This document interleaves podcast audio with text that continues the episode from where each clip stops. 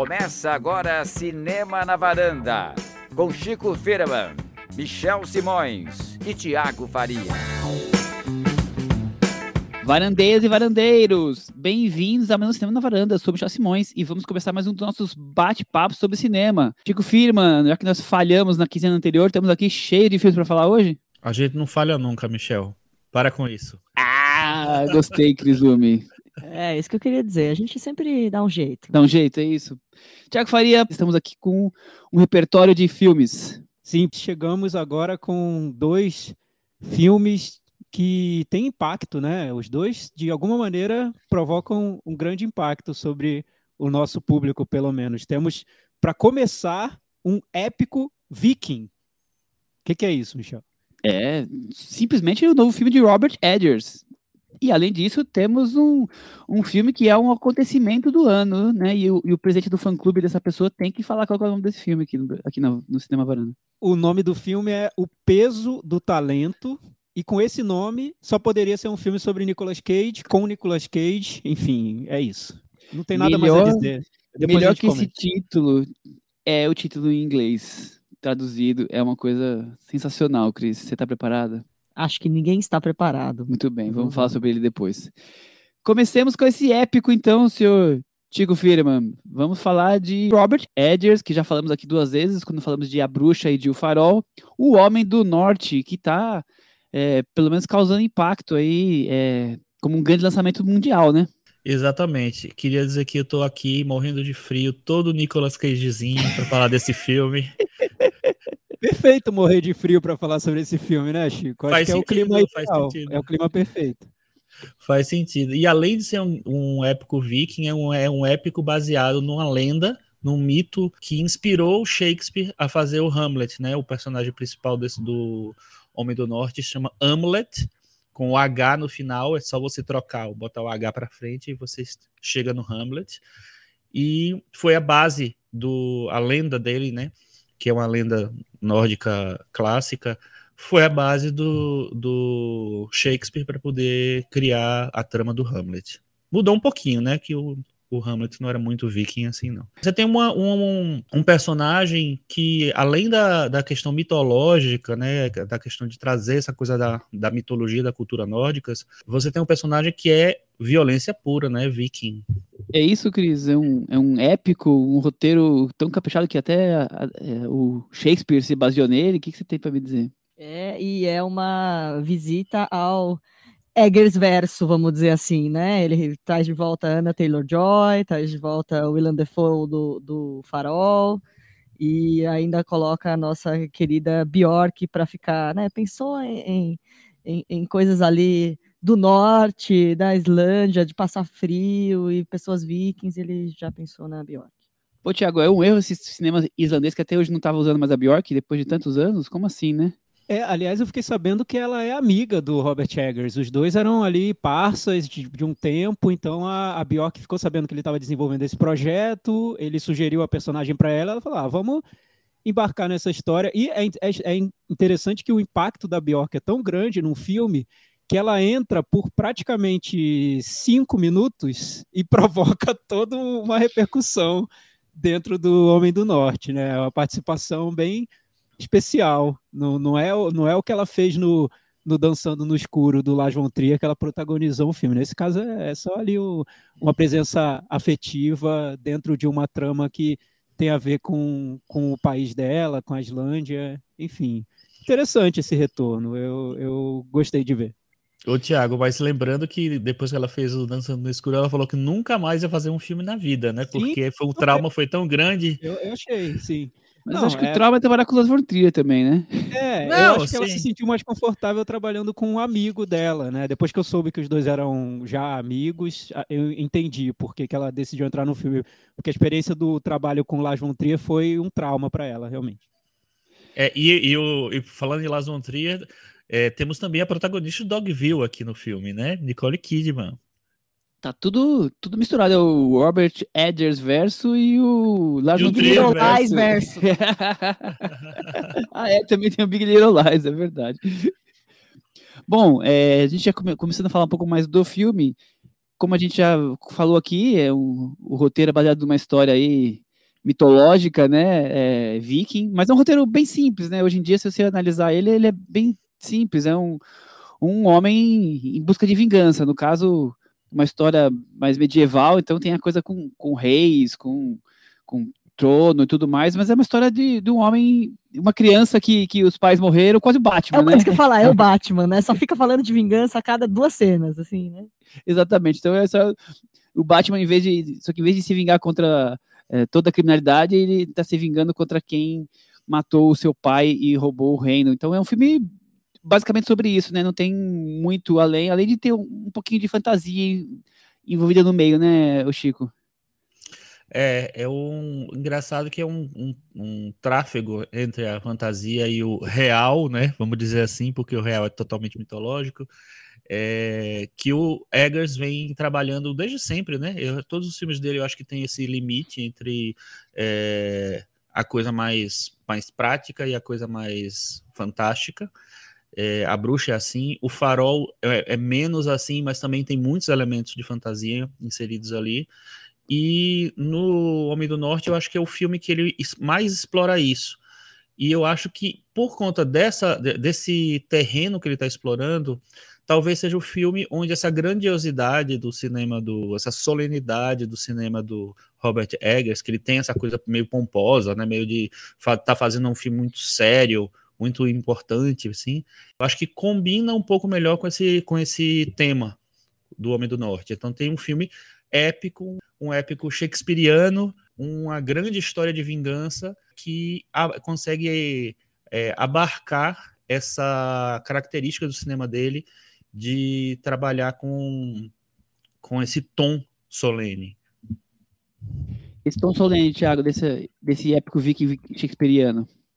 É o Eggers verso, né? Como disse a, a Cris. É, é interessante voltar um pouco ao, ao diretor nesse caso, porque o Robert Eggers ele quer colocar no, em prática uma marca autoral dele que ele vem desenvolvendo desde o primeiro filme. Ele tem poucos filmes, tem só três, né? Ele fez A Bruxa, que a gente comentou aqui no, no Cinema na Varanda, depois o Farol e agora o, o Homem do Norte. Interessante um diretor com uma carreira em longas metragens que é tão curta já ter um estilo, digamos, né? ou pelo menos um, uma tendência a tratar de alguns temas ou, ou, de alguma maneira muito específica. O que eu vejo no, no cinema dele, e ele fala muito sobre isso, é que ele tem essa obsessão por temas de um passado remoto. Ele diz que não quer falar jamais. Vamos ver se vai mudar de ideia um dia, né? Mas ele diz que não quer falar sobre o presente. O tempo presente não é interesse para ele. Ele quer falar sobre o passado e quanto mais distante, melhor. Porque ele tem uma, uma obsessão pela pesquisa do, de, de tempos muito antigos. Então, quando ele vai falar sobre sobre as bruxas, a, a, todo aquela, aquele folclore das bruxas, ele faz todo um processo de pesquisa de, de um período de lendas, de, de contos, enfim, e para trazer isso para o filme. E aí eu lembrei, Michel, de uma entrevista que a gente fez com, com o Rodrigo Teixeira, que foi o produtor da, da Bruxa, depois ele produziu também o Farol, e ele contou que uma característica do Robert Eggers que ele achava assim impressionante, ele falou, o Robert Eggers é um cara impressionante porque ele consegue vender os filmes dele de uma maneira que te faz imediatamente querer bancar os projetos, porque ele já vem com uma pesquisa muito complexa do, de tudo que ele quer filmar, do, do, das narrativas que ele quer contar. Então, o, no caso do Homem do Norte, você vê, antes de tudo, todo esse, esse cuidado do, do Robert Eggers em retratar um período específico que não é tão retratado assim pelo cinema e ir buscar é, essas pesquisas que são feitas desse período, em relação a esse período. Então aí é curioso, porque ele faz um filme sobre uma lenda, como disse o, o Chico, né, que é sobre a lenda que inspirou o Hamlet do Shakespeare, mas ao mesmo tempo ele quis fazer uma pesquisa histórica, né, sobre, sobre o período dos vikings. Então o filme joga sempre com esse realismo do, do dessas obsessões do Robert Eggers por contar a coisa, o, o, período histórico da maneira mais fiel, entre aspas, possível, e as lendas, né? E esse lado mágico, místico do, das lendas do, dos vikings. Essas duas, esses dois lados estão no filme, mas com um ponto que eu acho muito importante, que é o primeiro projeto dele de grande orçamento. O, vocês terem uma ideia, a bruxa custou 4 milhões de dólares e o Homem do Norte custou 90 milhões de dólares. Então ele deu um salto, foi para um estúdio grande, e aí tem vários compromissos que ele tem com um projeto de, de grande orçamento. E aí, para mim, entra o que seria o, um ponto importante no filme, a gente fala daqui a pouco. É, e só completando esse, esse, essa informação né, do, do Tiago, foi, o, foi o, o, primeiro projeto em que ele teve que eh, não ter totalmente um controle sobre o filme. Né? Ele deu entrevistas, reclamou que perdeu um pouco a, o controle na montagem, o estúdio interferiu bastante. Então, vamos dizer que o que a gente viu no Nome do Norte não é exatamente o que ele gostaria que fosse. É, mas ainda assim, acho que é um filme que tem toda a concepção dele, enfim. Mas tem, tem essa interferência aí do estúdio em, em algum, de alguma maneira. É, bom, legal falar isso. Eu vou pegar um, um, gancho do que o Thiago trouxe e, colocar em debate essa coisa da, da assinatura do Robert Edgers, né? É, como o Thiago comentou, é o terceiro filme dele e já tem algumas características bem fortes. Eu, eu pelo menos, gosto muito quando eu vejo um diretor que faz filmes que eles se comunicam de alguma forma, né? Você mostra um estilo, alguma coisa que você consegue reconhecer facilmente. Então, é, eu tenho notado como ele realmente conseguiu em, em rapidamente já ter uma marca, um, algo só dele, é, algumas obsessões. Ele, ele de alguma forma, o Thiago, já, o Thiago não, o Chico comentou aqui já sobre a coisa do místico e das fábulas, que ele um filme mais, outro menos, mas ele coloca é, essa coisa do de buscar histórias mais antigas, né? E, e ter um pouco de, de, um, de um realismo, como se trouxesse algo mais próximo do que era da época. Eu acho interessante isso tudo que ele que ele tem empre, empregado no cinema dele. E outra coisa que eu achei bem curiosa é, em cima de, de uma superprodução tão grande quanto essa, Cris, o, um filme gore, né? É, para uma superprodução, para passar nos, nos multiplex de shopping center, eu achei. Pode ser que não seja tão agressivo assim, tá, tá, um pouco, tá um toque até um pouco mais pasteurizado, mas, assim, apesar digo assim, a violência está relativamente contida, mas mesmo assim eu acho forte. Acho que parte da, de tentar manter uma assinatura dele, acho que tem isso também. E a gente falou muito do Eggers, mas esse também é um projeto, assim, com bastante carga pessoal do Sarsgaard, né? Do protagonista, do ator. Ele é de origem sueca e ele tinha muito interesse em fazer um filme sobre, sobre vikings e tal. Já estava procurando um diretor, alguém. Ele é, ele é produtor também desse filme. Enfim, a temática era de interesse dele, então os dois se encontraram aí para dar vida a essa produção. Chico, o que você acha do que eu comentei também, dessa coisa de ser bastante violento o filme? É, eu acho que ele pega uma característica que é muito associada aos vikings, à cultura viking, né? Que é essa coisa de, da, da violência, a força bruta era o motor, vamos dizer, da, da conquista dos vikings. Então, eu acho que ele trabalha isso. Eu acho interessante, eu concordo com você quando, quando você fala eh, dessa coisa da, dele querer trazer as coisas mais para é, para fidelidade, vamos dizer assim, porque eu acho que isso dá um, um estofo para o projeto, assim. Ele não é simplesmente um projeto, é, um, retrato de uma lenda, um, de, de, um mito, tal. Ele é também um filme que ele vai ter uma pesquisa, como o Tiago falou, uma, tem uma pesquisa bem detalhada sobre cultura, sobre tradições, sobre é, como era aquela época e o que, é que ela representa para aquela população hoje. É, enfim, eu acho que essa, essa mistura dá um estofo grande para o, o, o filme do Robert Eggers.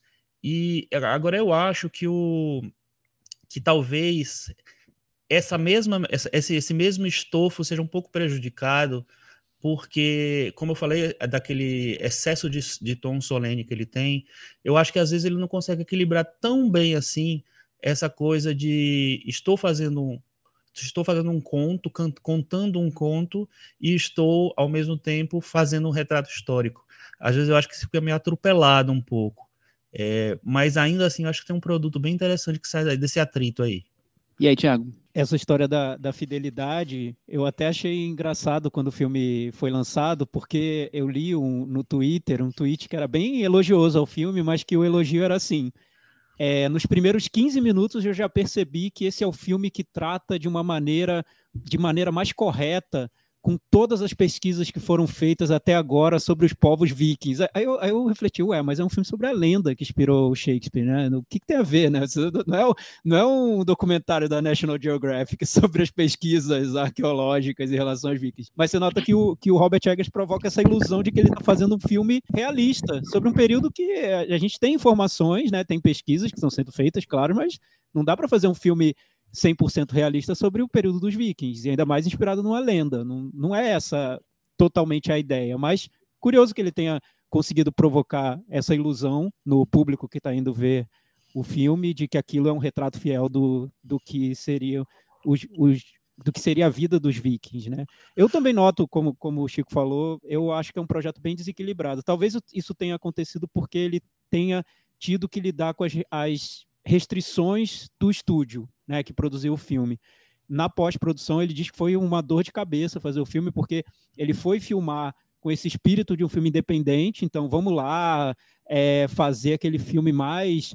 É, é que, que, seria mais denso sobre essa, essa trama, mais violento, submeteu a equipe a condições terríveis, enfim, todo mundo embarcou nesse projeto muito cheio de aventura na produção, mas chegou na hora da pós-produção, ele teve que adequar o filme ao que seria um filme de entretenimento. E isso dá para ver na, nas entrevistas que, que deixou o diretor bem incomodado, assim, de ter que fazer um filme de entretenimento com todo aquele material que ele filmou, com todo aquele processo de produção. E eu vejo no resultado exatamente essa tensão, assim, um filme que tem compromissos com o estúdio de ser o grande épico, o grande épico viking, em alguns momentos me lembra até dois filmes de superprodução que me lembro que, que parece ali que estão perdidos no meio do Homem do Norte, que seria o 300 no, no clímax, que é um clímax no, no meio do fogo, uma, uma, uma cena muito gráfica, enfim, parece de me lembra a cena do Star Wars 3, aquela cena, acredita?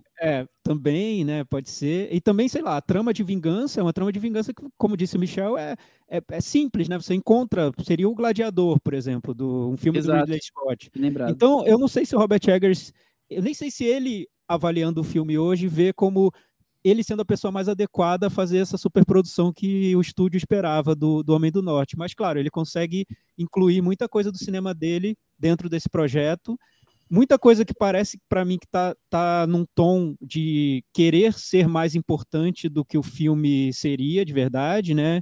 Assim, tudo ele quer marcar que é que é forte, que tem um tem um valor de, de arte até dentro da narrativa que isso para mim me deixa eh, me parece cansativo até dentro do, do filme, né? Não acho que, que seja necessário ficar marcando que o seu filme é importante. Faz o filme, né? Se for importante, vai estar tá claro que ele é importante.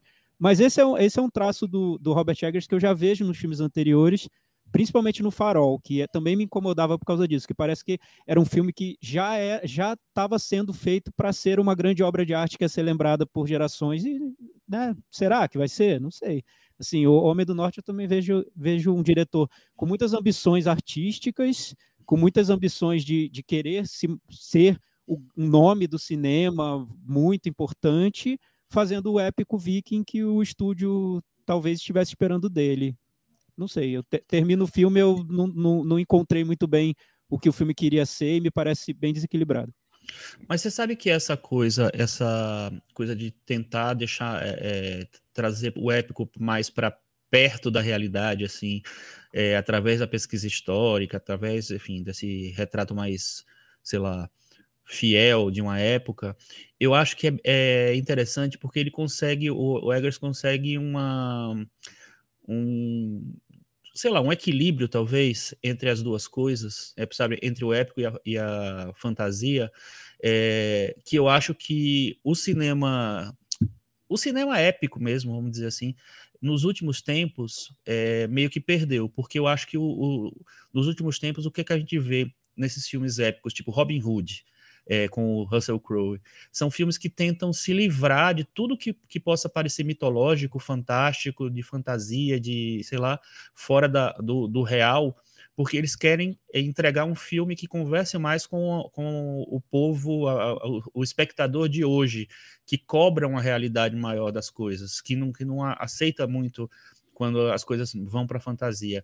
O Eggers, não, eu acho que ele. É, E acho que isso contaminou o, o, o cinema épico de uma maneira geral nos últimos anos mas eu acho que o Eggers não, ele consegue, ele para ele não, não é um problema trafegar entre o mais brutal e, e, e violento e, e, prático e o que é o que tem mais de mitológico ali. Então, para mim, de vez em quando ele assim, do nada ele vinha com uma explosão de fantasia que eu disse assim, poxa, como é que ele está justificando isso? Se ele quer fazer uma coisa mais visceral, mais é, realista, tal. E eu acho que é, a construção do personagem ajuda isso, a, a, a do protagonista ajuda nisso, porque para mim é um, é um cara, um, um, um, adulto, mas que teve um trauma muito grande quando era criança, né? O pai assassinado e tal, e ele, para mim, ele ficou preso ali naquele, naquela criança que não cresceu. Então, é, era muito mais fácil na mente dessa criança fazer esse tráfego entre é, fantasia e realidade, deuses e, e luta pela terra, tal, disputa de poder, nesses moldes onde a, a mitologia consegue entrar com mais facilidade. Isso, para mim, é um dos pontos fortes do filme. É, eu concordo, Chico. Eu gosto muito dessa ideia de é, dele rever o que o épico tem sido nos últimos anos, né? Em cima do que você falou, é, a gente tem acostumado a, ver histórias medievais, antigas, é, cheias de, de um roteiro para atrair o público mais comercial que vai lá no cinema comer pipoca, e menos preocupados com, com essa com isso tudo que, que o épico tem ali em torno dele, né? E eu, eu acho que, o, por mais que tudo que o Thiago destacou muito bem, eu concordo também desse desequilíbrio, talvez até te, esteja ligado à questão é, do pós-produção, o, o consegue fazer um, um, filme em que o principal é realmente a parte de como está sendo contada aquela história, a parte técnica. Eu, eu, sinto o mau cheiro, eu sinto vísceras, eu sinto suor. Eu acho isso. Ele pega, isso de uma maneira diferente do que a gente tem visto nos épicos. É, a, a, o roteiro é, tão, é bem simplesinho, ele está ali preocupado em, em, como ele vai criar a história, talvez em tom muito solene, mas assim, em como ele vai fazer com que a cena seja diferente, seja especial, seja gore, uma violência gráfica diferente.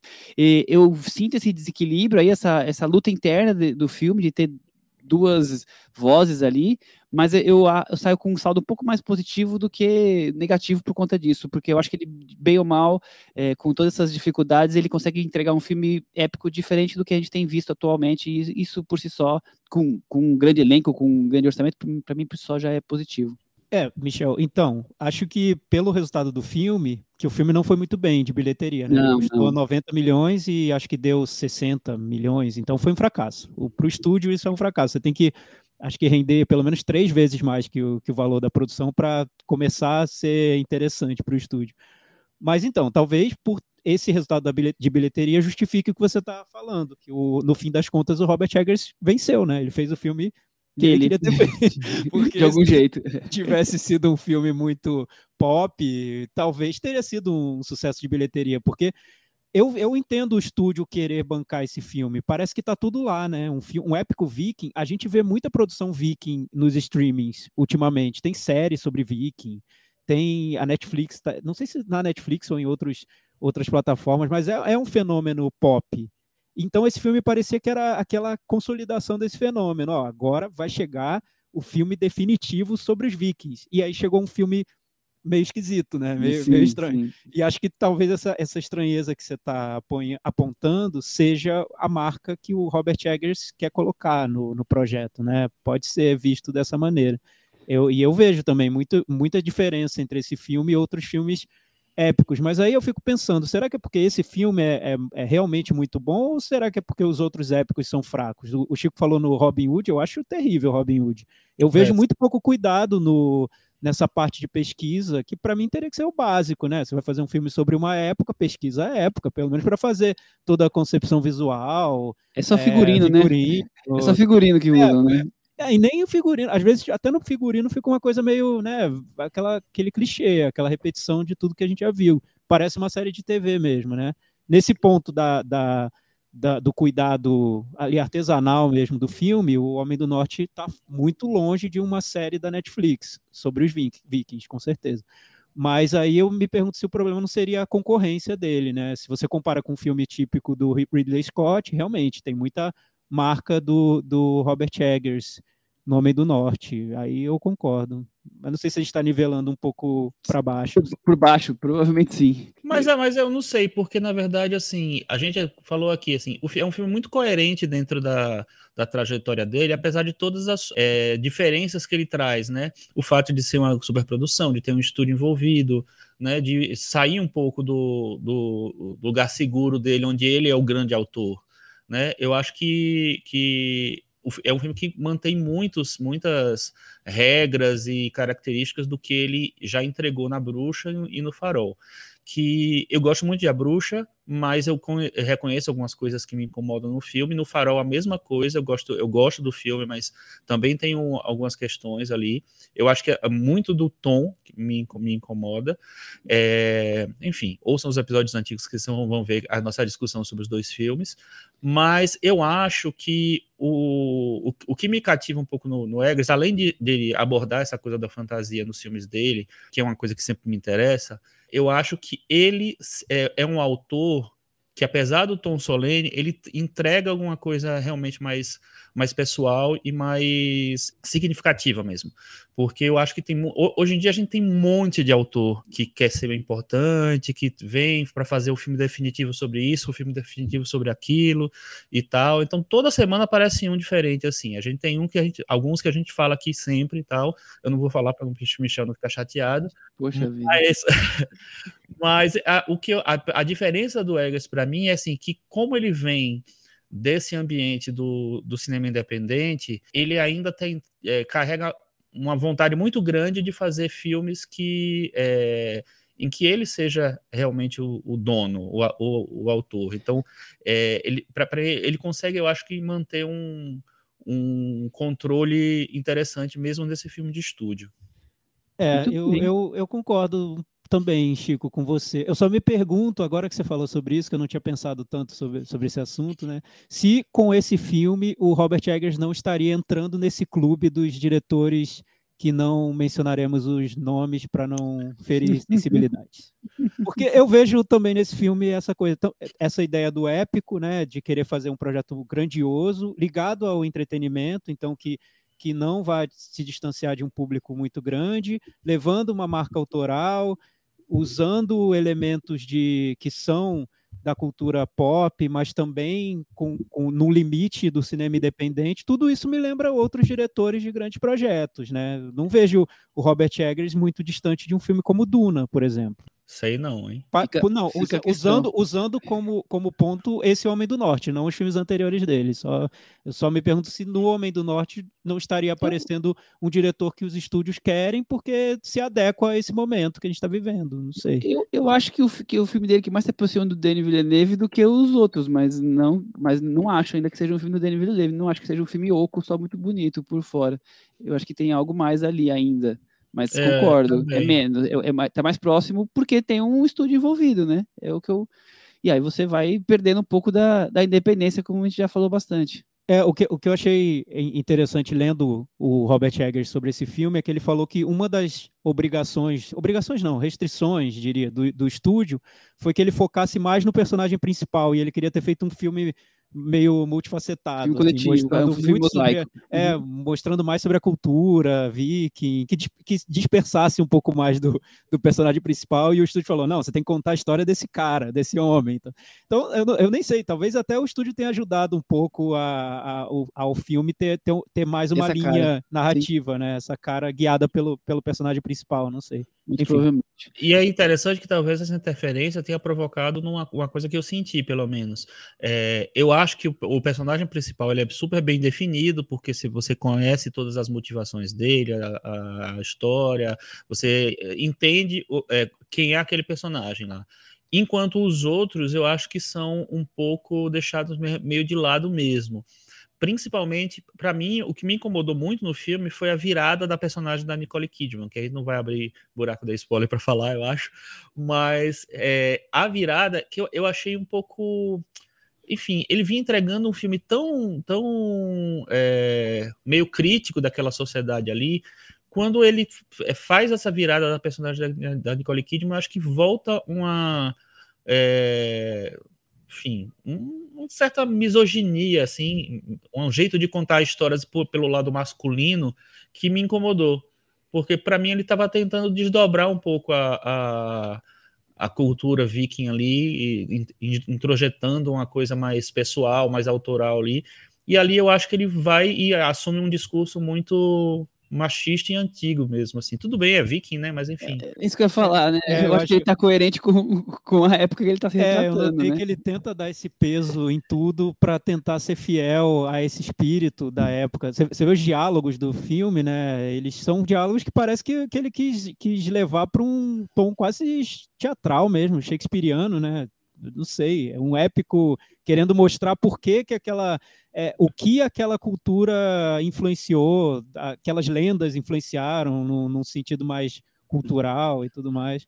Mas eu, mas eu concordo no, no ponto de que eu acho que é, não é tão bem desenvolvido para que aquela virada tivesse o peso Sim, que ela não, deveria não é. ter tido. Aparece é, realmente uma virada forte dentro do filme. E você fica achando que fica parecendo que tá, não está muito desenvol, bem desenvolvido. Fica meio subentendido. É, ficou meio novelão, né, ali.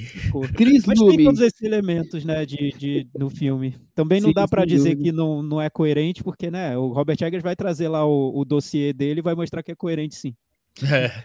Chris Lume, os Vikings agora vão urrar de felicidade ou de raiva com as nossas cotações aqui? Você deixa o filme na varanda, pendura ou despenca? Ah, eu deixo o filme na varanda. Muito bem. Eu também deixo ele na varanda, Thiago. O meu pendura quase caindo. Pendura quase caindo, Chico. E você? Eu deixo também. Com isso, o filme acabou ficando na varanda. E o Homem do Norte, os vikings vão urrar contidamente, né? Contidamente não, talvez seja pelados ao lado do vulcão, né? É verdade. E, e, é interessante que às vezes eu esperava, não, agora que ele falou esse negócio, o cara vai dar um textão na cara dele, aí o textão era. Muito bom. E, o, o, Chico... coisa, o, que, que, eu posso fazer para surpreender o público nessa altura do campeonato? Coloca os dois pelados lutando no vulcão. Ah, beleza. É Muito bom. Chico, quando você faz esse uai seu aí, me lembra um ator. Que, que, que, tem assim umas coisas meio viscerais. Então eu acho que é um bom momento para a gente começar a falar sobre um filme que tem um pouco a ver com, com ele, né? O Peso do Talento, dirigido por Tom Gormican, Seria o do Cormick um diretor mesmo, ou seria mais um alter ego do próprio Nicolas Cage e Thiago Faria? Não, é, é, um fã, né? Acho que tá claro que ele é um fã, um fanboy do, do Nicolas Cage. Mas quem não é, né? Quem nunca? Eu acho que tá totalmente perdoado. Ele é um fã e tudo bem, tá tudo bem. Eu tenho uma teoria, Michel. Diga. Eu acho que é um codinome, mas não sei se é do Nicolas Cage. Eu acho que tem pistas aí nesse nome Tom Gormican aí. Tiago é, Faria, qual, é a, Tom qual é a primeira letra de Tom É mesmo? TT, né? Ah, Exato. Tá. Não, mas agora, é. é, agora vamos revelar um bastidor aqui. É o seguinte, pessoal, vocês têm que agradecer muito a gente, porque a gente convenceu o Tiago Faria a falar sobre esse filme, porque ele queria rever a filmografia inteira do Nicolas Cage antes de assistir né? É. nesse filme onde o Nicolas Cage faz o Nicolas Cage. É, então a, a, gente convenceu assim, não precisa, Tiago. Você tem que falar de um jeito meio bruto, meio homem do norte. é, é o filme pelo filme, não precisa dar, rever tudo. Aí ele topou, achou que tudo bem. A Cris ficou desesperada quando ele falou: não, a gente não vai falar. Não, não, a gente precisa. Como assim, né, Cris? É, não, inclusive porque se tivesse que fazer uma revisão de produções, a gente teria que rever Aventuras de Paddington 2 também, né? Nossa, é verdade. Entre outras coisas. O que eu acho engraçado nesse filme, que é, acho que é a minha vingança da, var, da varanda total, porque foi o filme que toda a varanda ficou mais empolgada que eu. Pois eu é. Achei muito engraçado. É. Porque é legal, ótimo. Vamos saber que o Nicolas Cage realmente é essa força que faz a varanda ficar totalmente empolgada em relação ao filme. Eu ganhei pois, no final. Ganhou, ganhou. Com certeza você ganhou. Bom, vamos falar então do peso do talento, que no, no, inglês, como eu falei, o título é maravilhoso. O peso insuportável de um massivo talento. É, o, o título é mais pesado ainda, né? Pois é, exatamente. Achou fraco só o peso do talento, né? Então, temos Nicolas Cage faz... interpretando Nicolas Cage com um filme Todo cheio... Nicolas Cagezinho. Total, cheio de referências entre a ficção criada da história e pontos conhecidos da, da vida particular dele, né? Então tem essa brincadeira de ficção e história real. É um filme que traz referências da carreira dele inteira. A gente está ali se debatendo em lembranças de grandes clássicos da, principalmente da, da, fase mais inspirada, digamos assim, dele, né? Não se lembra tanto do, do filme, mas é assim, lembra de alguns, tipo Mandy, né? Então tem tudo ali. É um suco da carreira e da vida de Nicolas Cage, né, Thiago? E, e o que você achou, Michel? Você, você curtiu? Eu me diverti horrores, Ah, me diverti horrores. Bom, vamos saber, né? Vamos saber que você gostou do, do filme, do filme sobre o Nicolas Cage. É total. Dessa grande homenagem ao, ao Mas Nicolas A Cage. gente quer saber de você, e você, com, com- esse, com esse É. liquidificador Cageniano aí, o que, que você achou? Não, então, o que o, que- eu estava pesquisando até um pouco sobre o, o Tom Gormican, que agora você disse que o Tom Gormican pode ser o próprio Nicolas Cage, bagunçou toda, toda a minha pesquisa, Michel. Eu vou, vou o acabou, segundo filme dele, então eu pesquisa, Eu quero acreditar que ele, que ele é uma pessoa real, assim. Eu quero acreditar. Sim, é é, então, vamos, vamos partir do princípio de que ele é um- uma pessoa real. Tá, vamos lá. Ele, ele é um cara mais, mais jovem, né? Tem 30 e poucos anos, então eu imagino que ele deva ter conhecido o Nicolas Cage por essa fase dos anos 90, dos grandes filmes de ação, Con Air, por exemplo, quando ele, ele, ele era muito jovem, né? Então ele pegou um período já da, da carreira do Nicolas Cage que o Nicolas Cage entrou naquela, naquela fase de produzir muitos filmes, de, de ser pau para toda obra, porque ele estava enfiado em dívidas, em problemas pessoais e precisava pagar uma montanha de boletos. Da- Daria para fazer um filme sobre só só sobre os boletos, acho que teria sido também, também interessante. Os boletos de Nicolas. Cage. É um filme de ação, né? Nicolas Cage contra os Peso boletos. insustentável dos Peso- boletos de. Nicolas Cage. o peso insustentável dos boletos em Nicolas, sobre Nicolas Cage. E- então ele começou a fazer muito filme de todo tipo, filme bom, filme ruim, filme com diretor é, sério, filme picareta para televisão, uma- uma máquina de, de produção. Eu acho que ele tem mais de, já deve estar beirando os 120 filmes, não sei, é muita, muita coisa. Eu acho que nos últimos consigo 10 acompanhar. anos ele fez 20 filmes, se eu não me É, engano. eu não consigo acompanhar. E, e- e o que, é que a gente comentou aqui já, e eu já, já falei muito aqui, é que o Nicolas Cage sempre tenta, quando ele chega nos projetos, colocar o que seria a marca Nicolas Cage, né? Pra que, porque ele sabe que as pessoas vão ver esses filmes vagabundos que ele faz por causa dele mesmo. Não vão ver porque o filme conta a história de um, de um guerreiro da selva. Não, é por causa dele. Então ele coloca coisas dele no filme. Eu lembro do Motoqueiro Fantasma, um filme que ele fez, que ele falando que pegou o roteiro e incluiu várias informações sobre misticismo e cultura xamânica. Tipo, ninguém estava pensando nisso quando foi fazer Motoqueiro Fantasma. O Nicolas Cage que, que incluiu no, no roteiro. Então, de certa forma, Michel, muitos filmes do Nicolas Cage são já sobre o próprio Nicolas Cage e tem muito dele no, no, no filme. É lógico isso ter acontecido, essa, essa homenagem ao Nicolas Cage, essa comédia para o Nicolas Cage sobre o Nicolas Cage, porque a gente está numa época que o próprio Nicolas Cage virou um meme, né? Ele, ele viralizou nas redes sociais. Esse- o público mais jovem conhece o Nicolas Cage como um ator ridículo, né? Um ator que, que exagera, que vai muito além da conta e que e distribui gifs do Nicolas Cage nas redes sociais. Então, esse filme é pensado especificamente para esse momento, para esse público, e além de tudo, é um filme que é um fanservice, né? Então, ele juntou o fanservice, o meme e o metaverso dentro de um filme só. É, é o filme para os dias de hoje, né? Para o fã do Nicolas Cage dos dias de hoje. Eu, assim, como eu, eu gosto do Nicolas Cage já, principalmente por causa do, dos filmes mais interessantes dele, que eu vejo realmente o Nicolas Cage como um grande ator, que é um cara que leva muito para os filmes, eu, eu levo isso muito a sério quando eu falo sobre o Nicolas Cage. Esse filme me deixa um gostinho de, é, legal, divertido, mas entendi para quem que o filme está sendo feito e por que, que o Nicolas Cage topou fazer esse filme, né? Não é um filme que eu acho que vai durar muito. Muito bem, Chico. Acho que o filme não vai durar muito. E você? E claro que o Thiago ia falar isso, porque eh, o que, o que homenagem ao, ao Nicolas Cage poderia ser feita e agradar o Thiago, achar que o, Thiago, o Thiago achar que ia dar conta do que, eu- do que é o Nicolas Cage. Obviamente, não ia, ele não ia ficar tão satisfeito assim, né? Por conta disso que ele queria ver toda a carreira dele de novo, etc. Enfim, mas tudo bem. Eu me diverti bastante com o filme. Eu acho, eu, assim, eu até estava olhando aqui que eu, é, um comentário bem curtinho que eu coloquei no Letterboxd que foi ridículo, patético, sem sentido. Não poderia ter uma homenagem melhor para o Nicolas Cage. E realmente é, porque eu acho que eu concordo totalmente com o Thiago. É um filme para brincar com a, a imagem que o, o Nicolas Cage criou de si mesmo, fazendo todo, topando todo tipo de projeto, fazendo todo tipo de filme nos últimos muitos anos já, né? Enfim. Muito tempo. É, exatamente. Eu acho que a grande crise dele foi em 2010, que foi quando ele foi pro fundo do poço mesmo. Então tem todo esse período aí para a gente se divertir. Não, mas desde antes ele já fazia umas barbeiragens, né? Eu acho que, assim, anos 2000 também, acho que já tinha muita coisa ruim que ele fazia. Mas, enfim, eu, eu admiro muito um ator que consegue tirar onda de si mesmo, assim, sabe? Do, do, do mito que se tornou em torno dele, se formou em torno dele.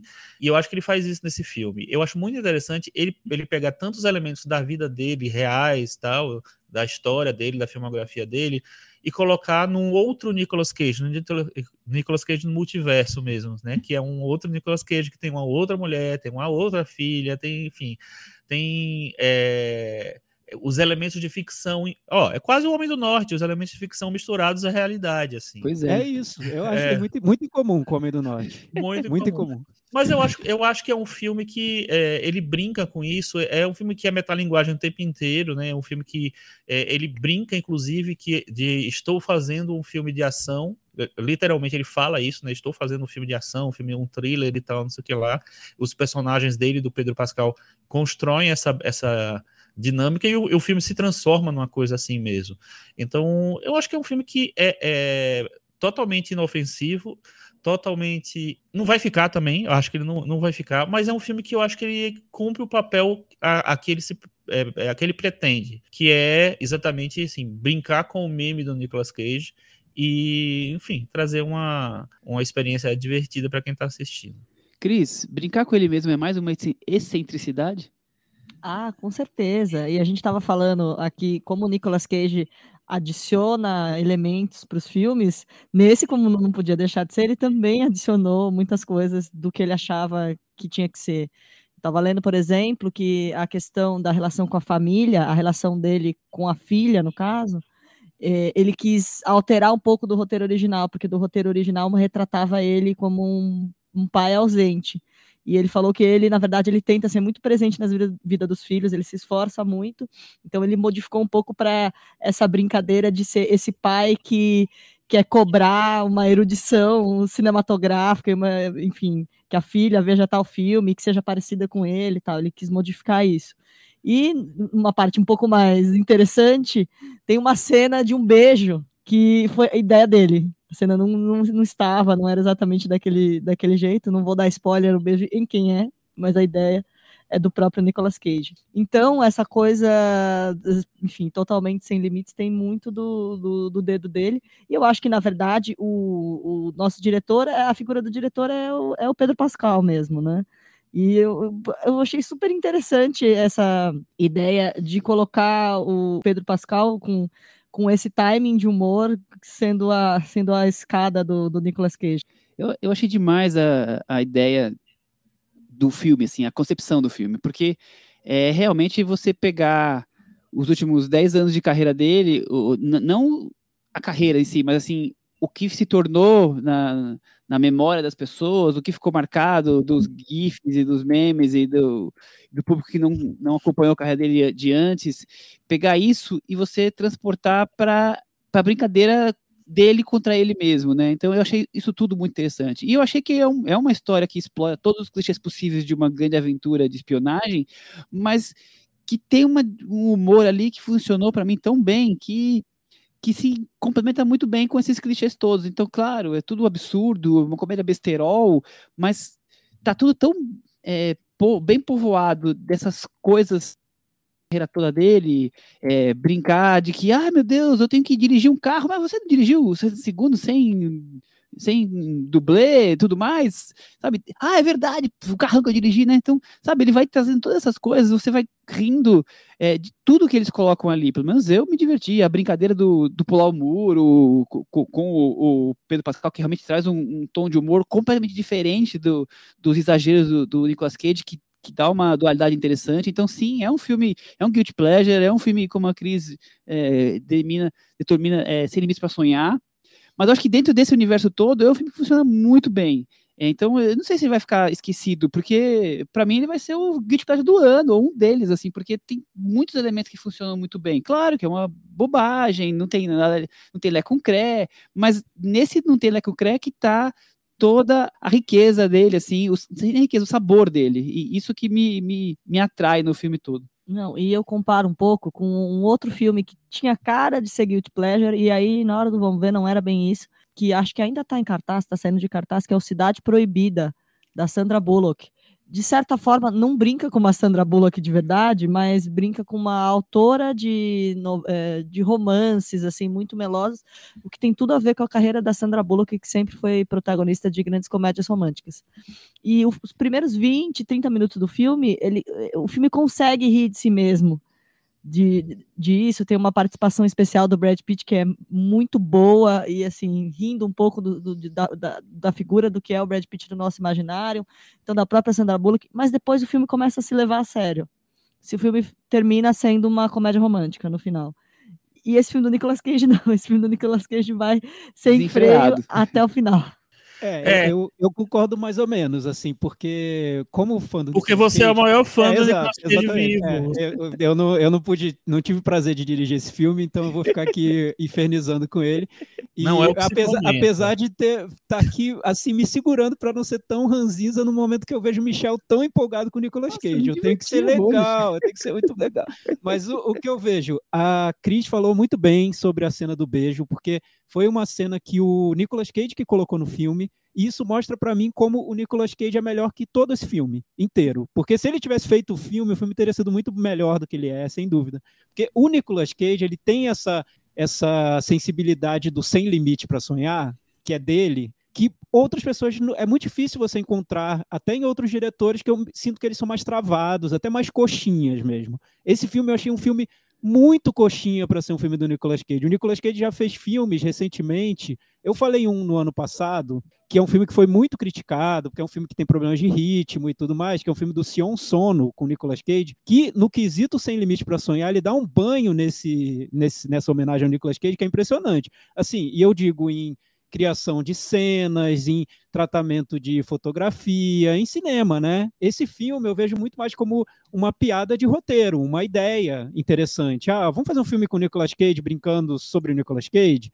e vamos colocar ele dentro de uma trama de espionagem e a cada dois minutos ele vai citar um filme dele. Ah, beleza, vai ser legal. E o Nicolas Cage topou porque ele tá querendo ganhar dinheiro, né? Então ele, ah, beleza, vamos lá. É uma homenagem, na verdade, não é?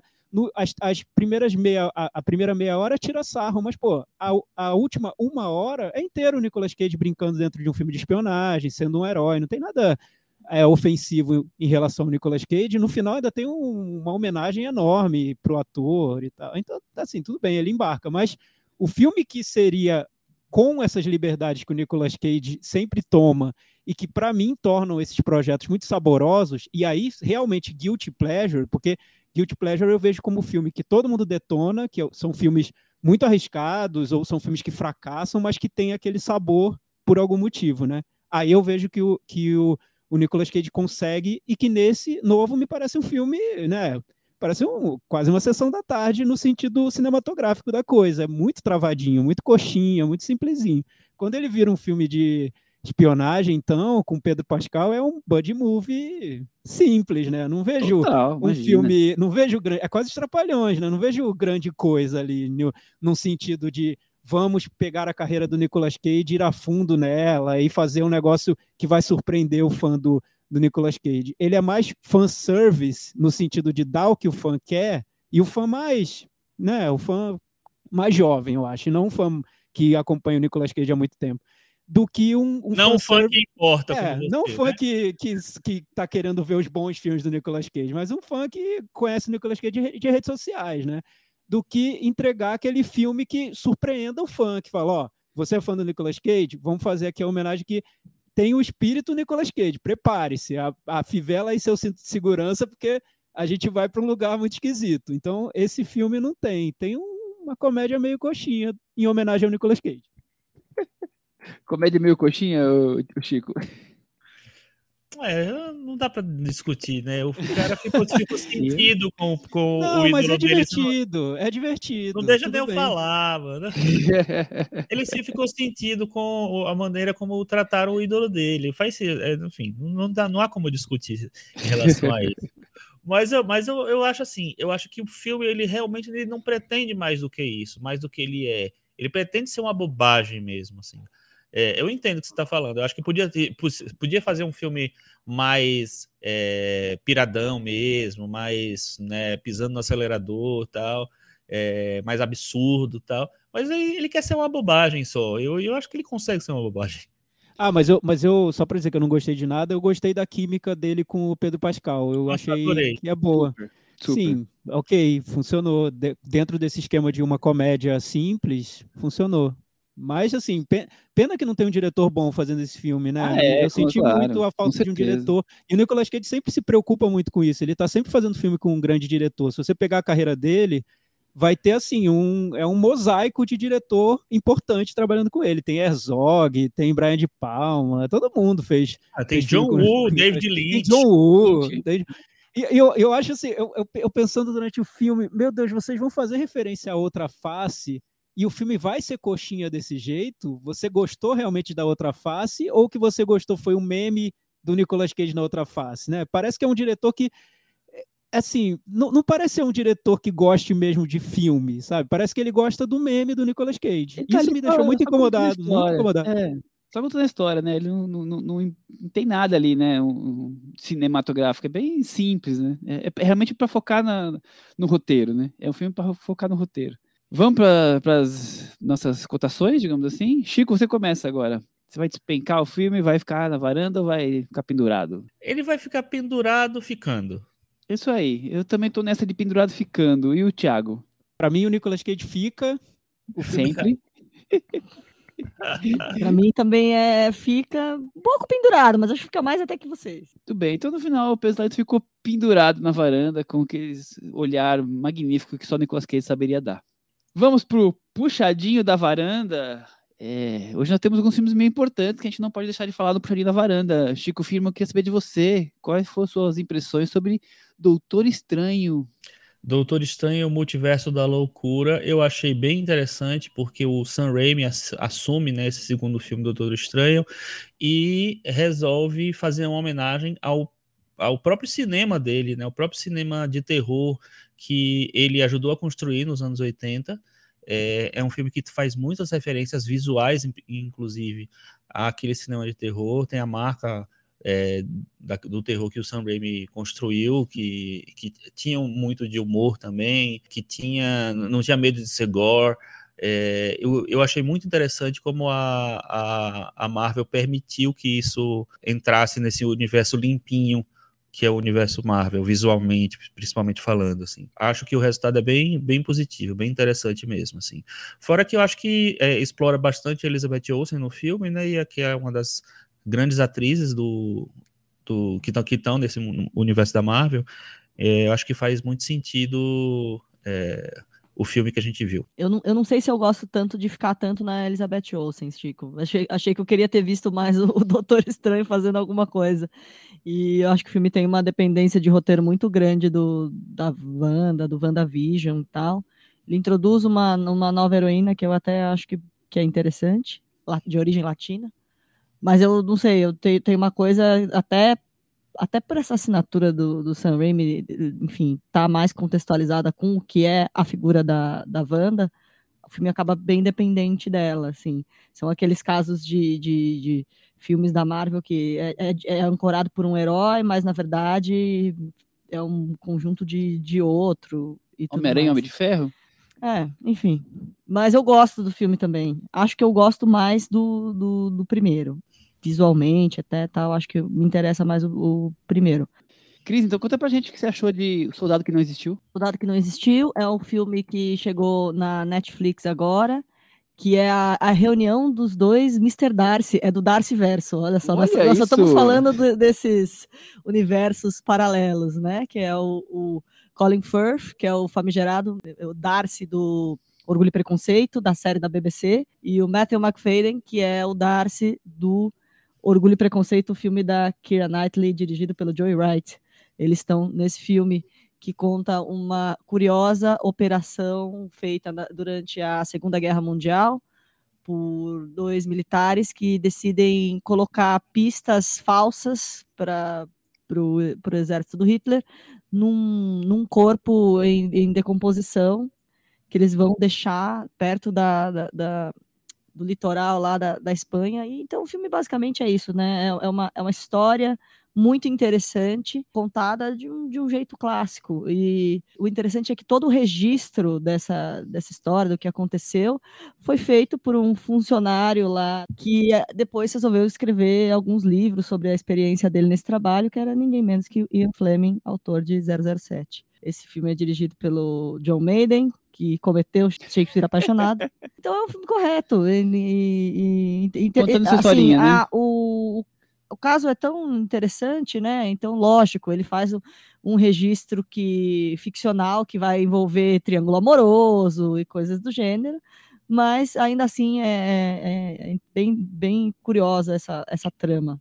Bom, eu queria destacar um filme que está no cinema, o Paris, 13º Distrito, do Jacques Audiard, que passou em Cannes no ano passado, e eu gosto bastante, eu acho interessante. É um filme sobre um, quatro pessoas num bairro é, de Paris, acho que se chama Les Olympiades, que é um bairro conhecido meio como Chinatown parisiense, não tem muito chinês, mas não só.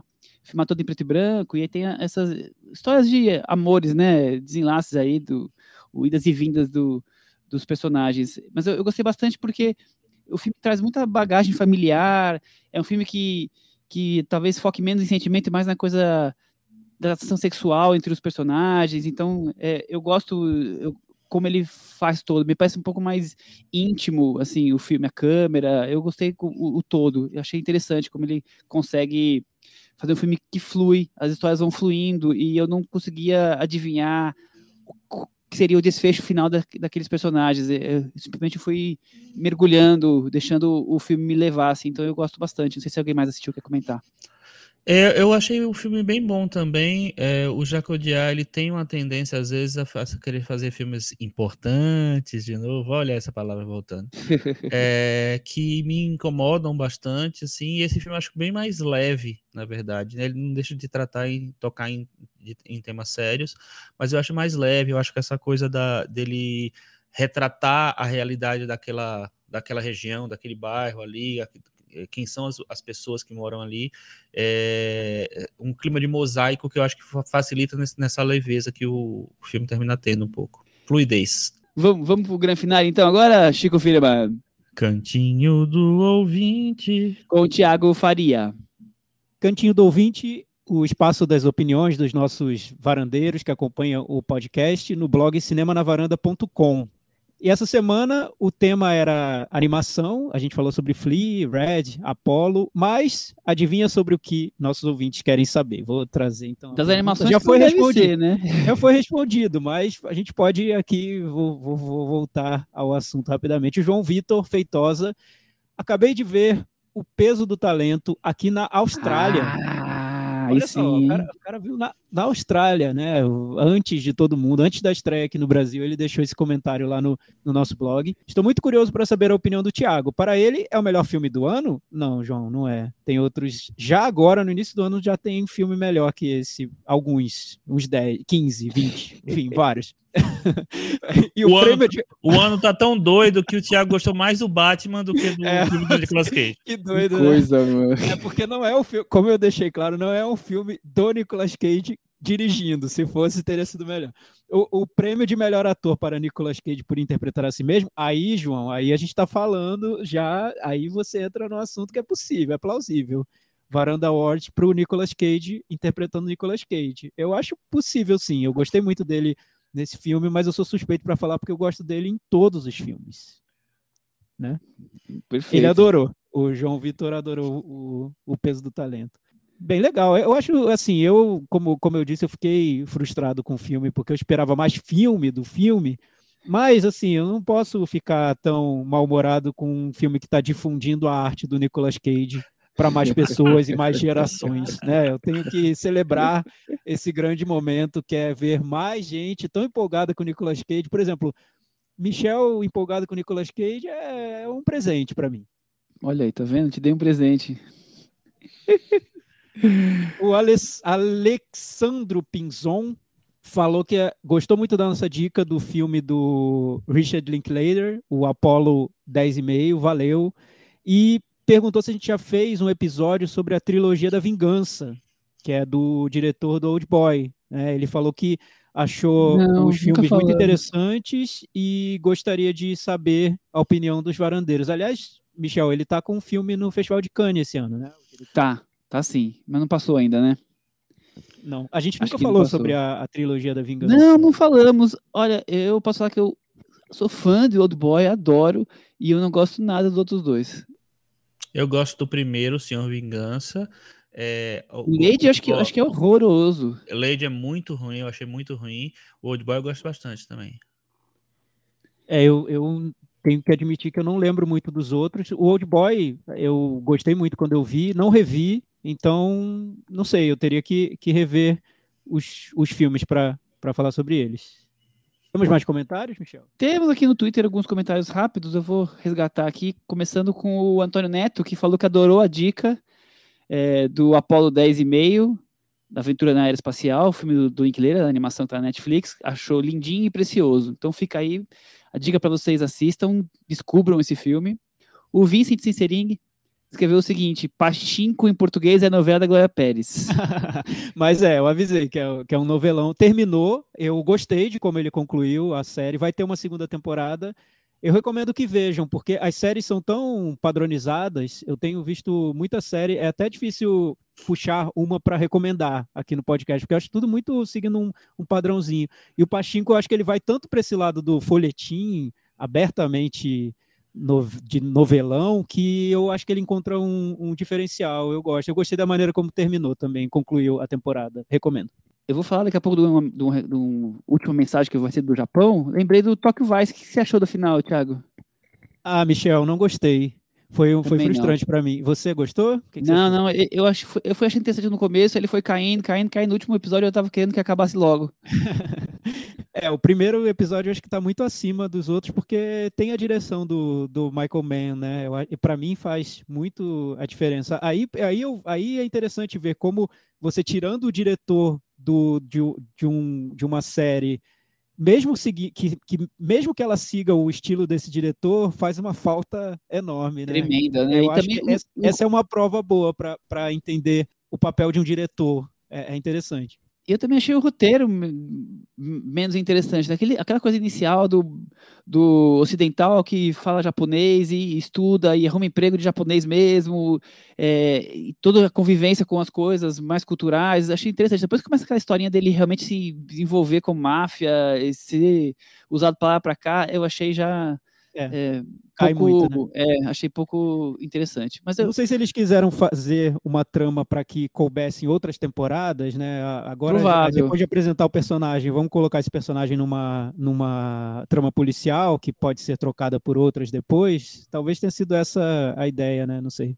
É, não, é, tem total cara de que fizeram pensando de um segundo, né? Aquele, o final ali não, não, não finaliza nada, né? Bom, vamos, vamos ver o que vem por aí. E para terminar, Cris, o arroba tatacarb01 escreveu: Aqui no Japão eu tenho que andar 20 minutos todo dia até a estação. Queria fazer isso ouvindo o sistema na varanda, mas sai um episódio a cada 30 anos. É que as Ai, coisas boas, né, não é, não é sempre que tem, né? A gente tem que esperar. É que É tá isso, frio, né? tá muito frio, gente, é por isso. Não tá conseguindo gravar, tá um frio de doer. Acho que com esse comentário vindo lá do Japão, a gente pode encerrar o episódio por hoje. Temos um programa, né, Cris? Com certeza, com certeza. Então é isso, até quinzena que vem. Tchau! Tchau. Tchau.